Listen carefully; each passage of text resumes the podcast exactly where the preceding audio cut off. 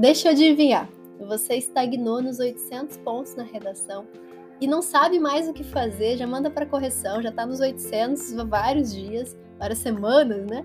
E às vezes até é engraçado porque muita gente é, deixa fica estagnada no 880. Esse número é mágico. 880 é um número mágico, você fica ali parado, parece que nunca chega acima de 900 pontos. Deixa eu contar uma coisa para vocês. Provavelmente o que tá faltando é você fazer um checklist das competências. Ou seja, você provavelmente tem uma estrutura ok de redação, mas você ainda não sabe como é que o corretor te dá ou te tira ponto. E isso é que está te atrapalhando, porque você não sabe o que está errado, você não sabe como corrigir a sua redação, você não sabe exatamente os pontos que você precisa melhorar.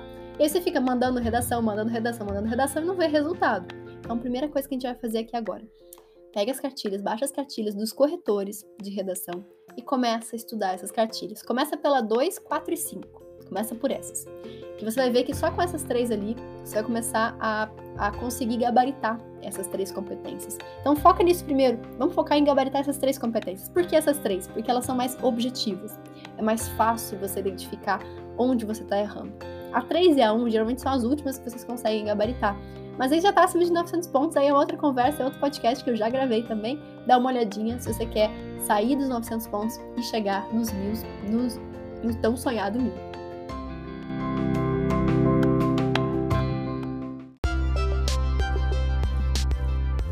Eu sou a Sara Schomayer, médica pelo FRJ e mentora de vestibulandos. Hoje você ouviu mais um episódio do podcast, o podcast do arroba Método Questiona.